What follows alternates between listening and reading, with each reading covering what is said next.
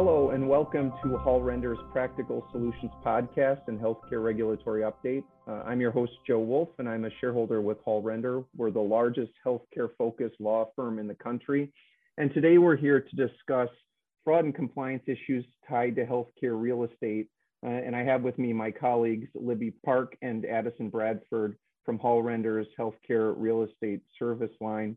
Uh, before we dig into the content, Libby and Addison, can you introduce yourselves? I'm happy to be here with you and Addison today. My name is Libby Park, and I'm an attorney practicing in Hall Render's Denver office. I'm a member of our health transactions team here in Denver, and I work primarily on transactional matters relating to real estate and land use for our health healthcare clients across the United States. Thanks so much. Yeah, thanks. Thanks for having us, Joe. My name's Addison Bradford, and I'm here in our uh, Indianapolis office. And most of what Libby said applies to me.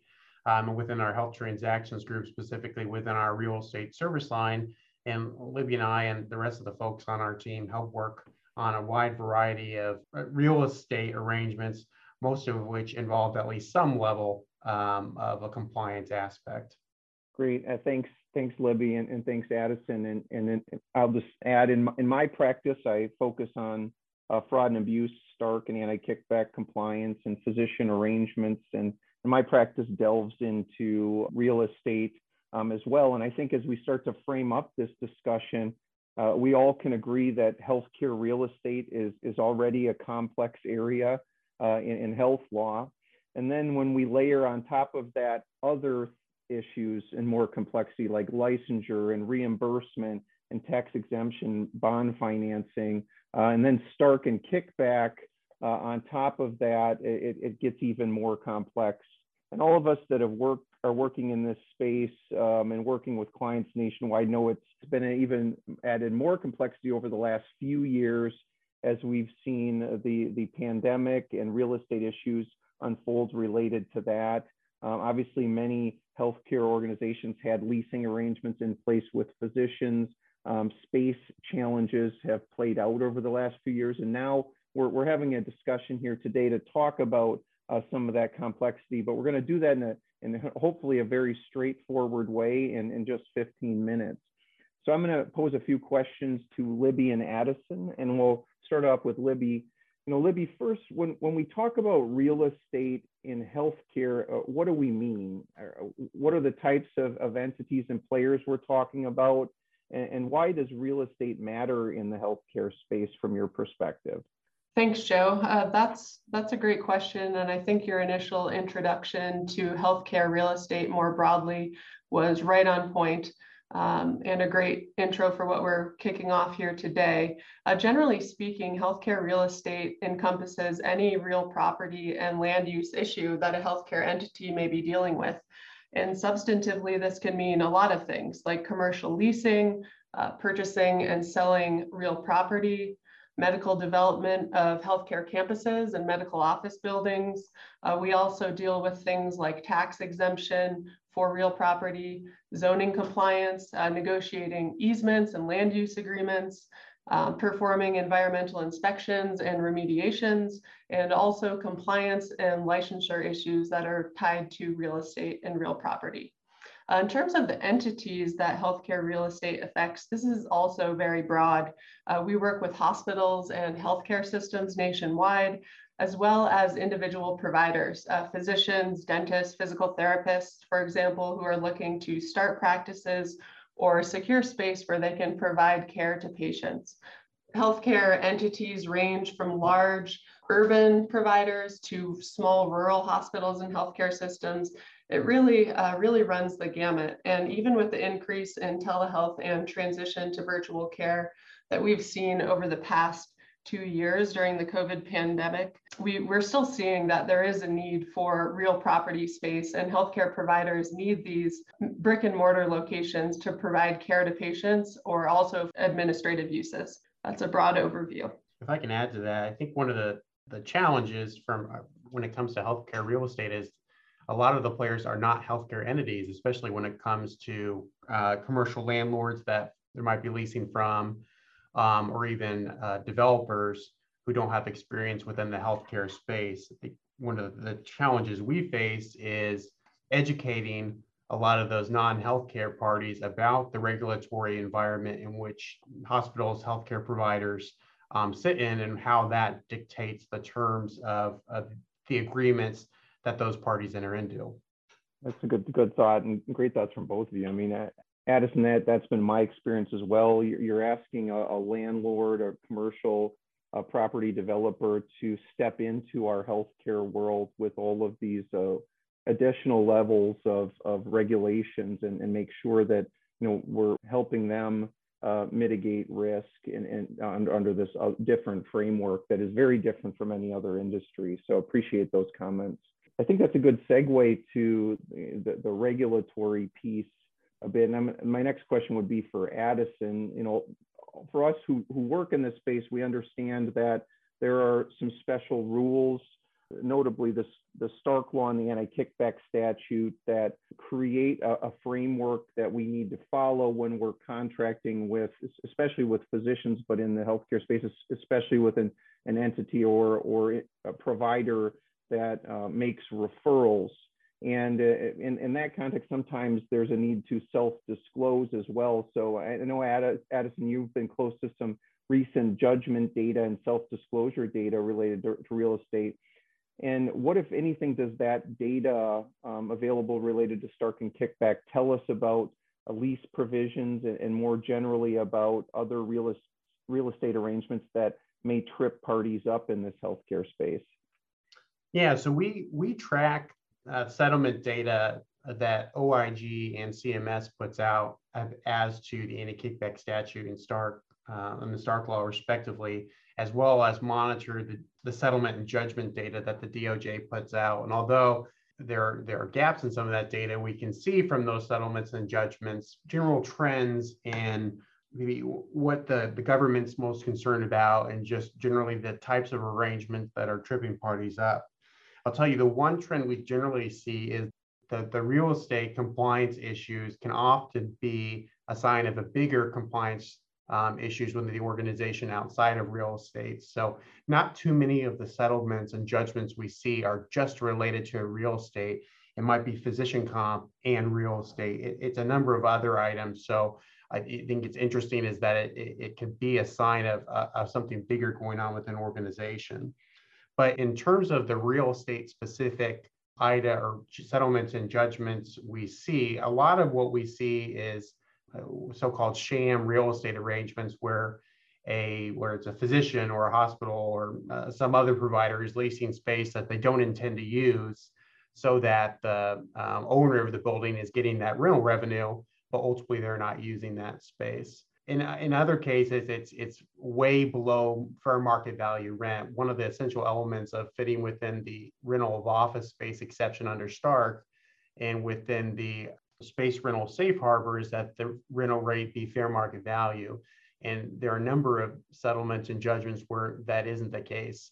And, and, and that makes sense to a certain extent. Not everyone that, has been subject to these settlements and judgments is presumably acting nefariously, but fair market value isn't readily known necessarily. We, it's, it's why parties engage appraisers and even brokers to opine on what the fair market value is. So they they may say, oh, I think this is market, but you know, especially the commercial landlord, the commercial landlord who's not dealing with healthcare might say, well, this rate's this rate's market, it's not a big deal. Then they sell the building to a, a different provider, and the relationship becomes subject to a kickback, and they realize, oh, it actually actually wasn't fair market value. So, given the lease specific nature in that context of Stark and anti-kickback, it makes sense that a lot of those settlements and judgments stem from fair market value issues. Great, Th thanks, Addison. And, and, staying in line with the compliance discussion, uh, Libby, I know you assist healthcare uh, entities with their commercial leasing arrangements. Uh, what are the types of lease terms and compliance considerations that they should be uh, considering? Thanks so much for that question, Joe. Uh, you're exactly right. And a lot of the points that Addison touched on in his response are relevant to commercial leasing arrangements as well, uh, both from a compliance language perspective and also documentation that we need to ensure is included in the, the file for each leasing arrangement. Uh, a commercial lease has both business terms and legal terms, and I'll, I'll touch on on both of these sort of buckets of, of what we want to consider in a commercial leasing arrangement. Uh, first, we'll, we'll touch on business terms, which can vary significantly depending on the negotiating power of the healthcare client, as well as the physical location of the property. Uh, things that healthcare clients consider when entering into these types of arrangements are the term of the lease. So for example, how many years will the initial term be? Do we want to be in the space for five years or 10 years? Are we going to negotiate subsequent renewal options for this arrangement to uh, lock down the security of the space for additional years? Uh, rent, this is of course a big one, but healthcare providers want to be able to lock in favorable financial terms for cost savings on rent and also potentially secure tenant improvement allowance to help build out their space. Um, other considerations are expansion rights, considering do we want to lease adjacent space in the building if that becomes available, or potentially purchase the space. Um, assignment provision, that's another business term where a healthcare entity may want to build in the flexibility to assign or transfer the lease without having to obtain landlord consent uh, down the line. Uh, the last business term I'll touch on is an exclusive use provision. And this uh, type of provision in a lease prohibits a landlord from leasing space to a competing entity or another healthcare entity that's providing the same type of healthcare services in, in the building. Um, let's transition a little bit to compliance considerations. And each healthcare client should assess and uh, flesh out if their lease agreement is implicated by Stark and AKS. And there's a couple ways that we advise clients to do this. Uh, one of this is requesting that the landlord complete a compli compliance questionnaire or certification. And this essentially is a landlord self-disclosure and agreement um, documenting if there is physician ownership in the landlord entity. Um, and if the landlord's an individual, is this individual a physician um, or an immediate family member of a physician. If the landlord is an entity like a limited liability company, um, we ask that entity to certify if there's any physician ownership in the interest of the landlord entity.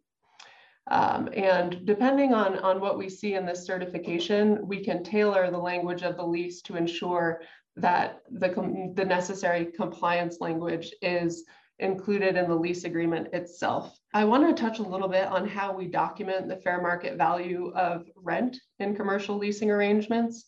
Um, as Addison pointed out, this can really be an important piece of ensuring that the lease is compliant um, and, and what we do here is generally connect with a broker or an appraisal and have a broker opinion of value document that rental rate as well as any incentives like tenant improvement allowance are in fact uh, commercially reasonable and consistent with fair market value for the specific location of the premises in the country.